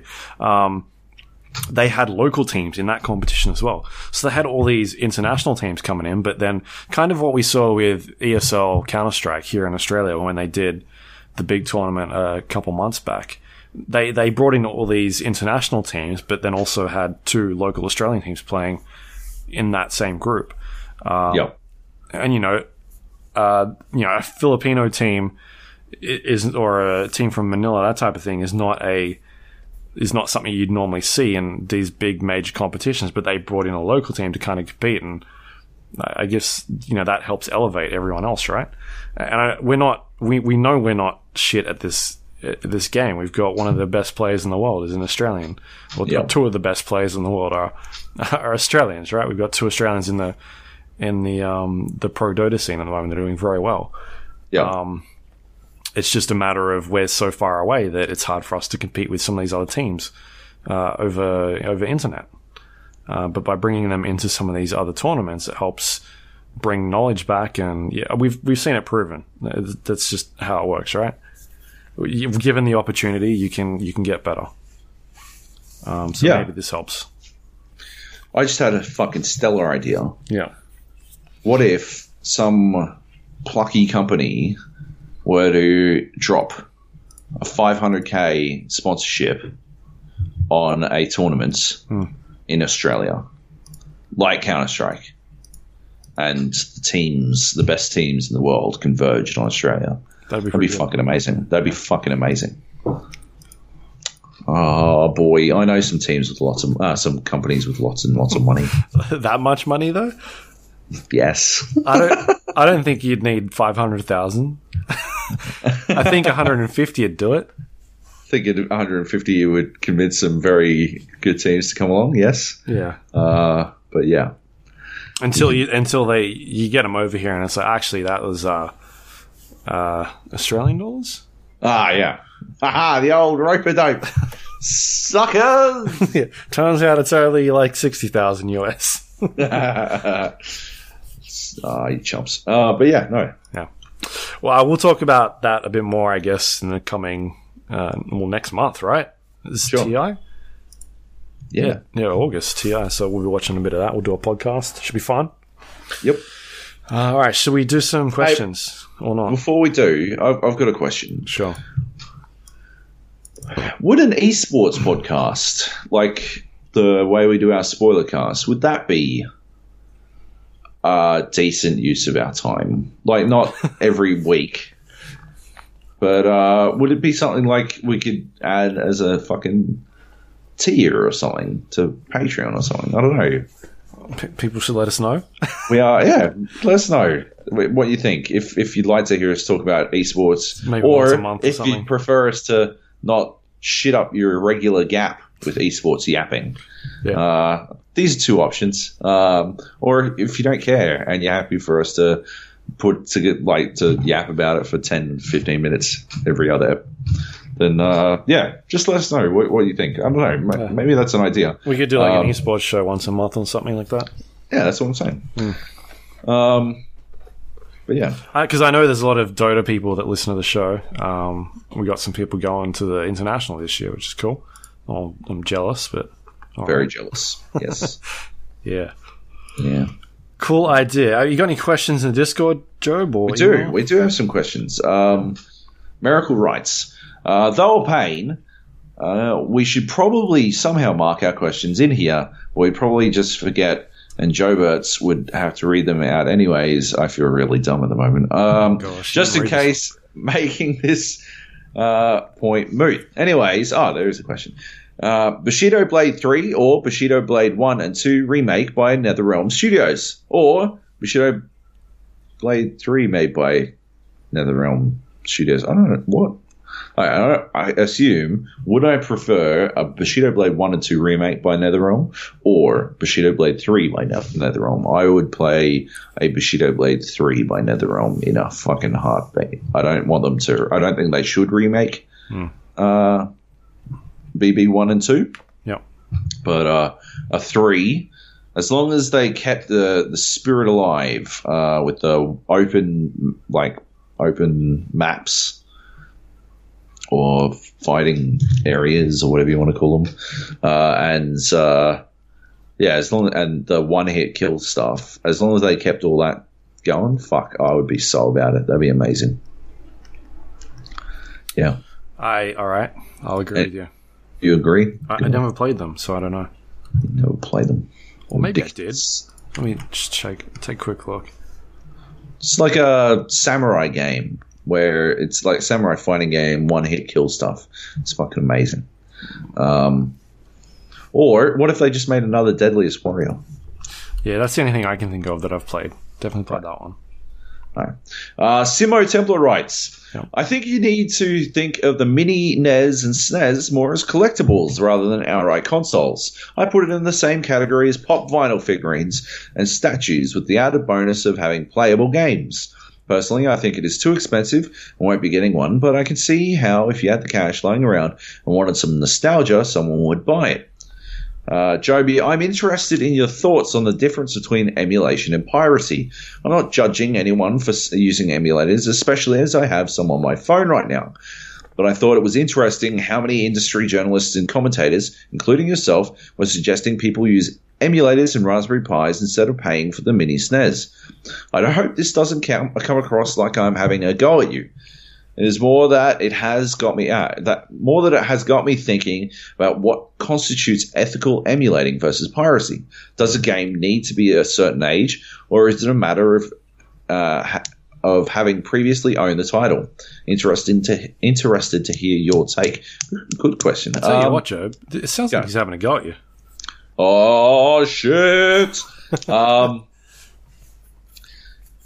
it, it's a good question though. Um, I I guess the the key question is uh, what's what's the difference between emulation and piracy at some level? And for me, right, I think that video games, right, like.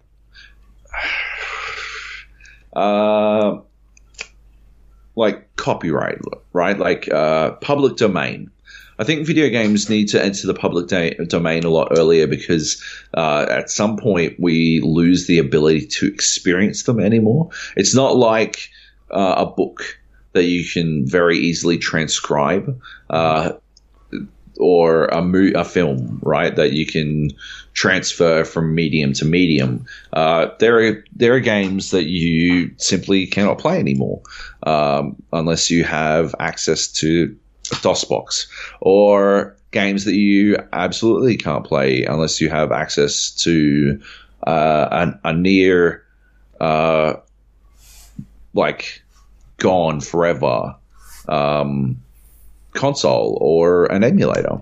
And to that end, uh, I like 100% believe that emulators need to exist. They, they like, apart from the fact that they also like 100% expand our understanding of video games, um, emulators do amazing things for helping people um, understand video games at a much deeper level. Um, I, I saw a thing about a dude who was speculating uh, based on the footage, uh, like they managed to get uh, Red Dead Redemption working on a PS3 emulator.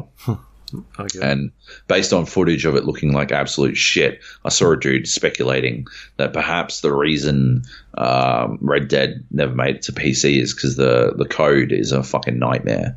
And there are other better indications uh, as to why the code was a nightmare, like uh, the fact that they were all working like 40 hours a night trying to get that game fucking finished. And uh, they brought in like outside help to get it finished and all kinds of sh- they did all kinds of shit to get that. There was clearly trouble in the development of that game but i don't think the emulator necessarily points to that. I think it's just one of those things that emulating a ps3 is rough. Um, nevertheless to that point i think emulators are, are amazing for that for that. Uh, and yeah i think that video games obviously not legally, but personally, they enter the public domain a lot quicker. Uh, as a result, I think the ability for people to experience uh, old school games is more important than um, than worrying about whether or not you're pirating it. I think we're we will soon be reaching a point where, like, unless you have a certain version of Windows, you're not able to play a certain game. I, I think we already did hit that point at one point, and we just sort of ignored it for a little while, and it, we got over it. I think, uh, but yeah, there are definitely games that you we will reach a point where you're not able to play certain games unless you have a certain version of Windows, and so you'll have to set up a PC just to play certain games. And um, at that point, yeah, I think uh, emulation will, will be one of the best ways to go about it. Like, I don't know, man. What do you think? Uh, yeah, Yeah, I don't know. I don't know, man. I'm I'm gonna, I'm gonna get one. So it doesn't. are you seriously going to get one? Yeah. Why? Why not? Because as he said, they're kind of like collectibles and whatnot. As yeah, actually, Simo's point about them being collectibles makes sense. But people like people aren't saying, "Oh, I can't get wait to get one. I'm so nostalgic about the fucking SNES." They're all like, "Oh, I can play this game and this game and this game," and that's why I re- respond with, "Get a fucking emulator," because you can play all those games right now with the at the push of a button, like instantly. So the like that's not that that can't be the appeal to me. Like. Simo's point about it being a collectible that you happen to be able to play games on, that makes sense to me. Sure, go ahead. I mean, if, if it's like the mini NES, you'll have to fucking sit four centimeters away from your television to play it, but um, yeah, it'll look It's cool. got a five Whatever. foot cable. This one. Sweet. Yeah. Look at him go. um, Yeah. yeah. Anyway, um, yeah, Good Anyway. question. It was a good question. question. And, uh, And yes, Yeah. I do think he was having a go at you. well, Yeah, definitely. well, shit. Yeah. What are you gonna do about it? Nothing. That's what I thought. That's what I thought. All right. I think that's it. Was there any other emails that we got, or do you know of? Not that I have access to. Cool. Let's get out of here then. I think it's uh, two hours. Wow. All right. PUBG takes up a lot of time on here. Solid. Um, you can find a show on uh, this show, not a show, but this one in particular. We're on iTunes, Android, Windows Store under the Gap or the GA Podcast. You can search for us on there.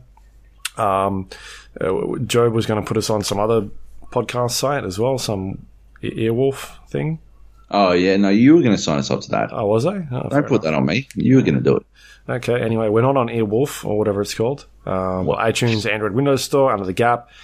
And you can also, if you want to, rate and review us. It helps other people find the show.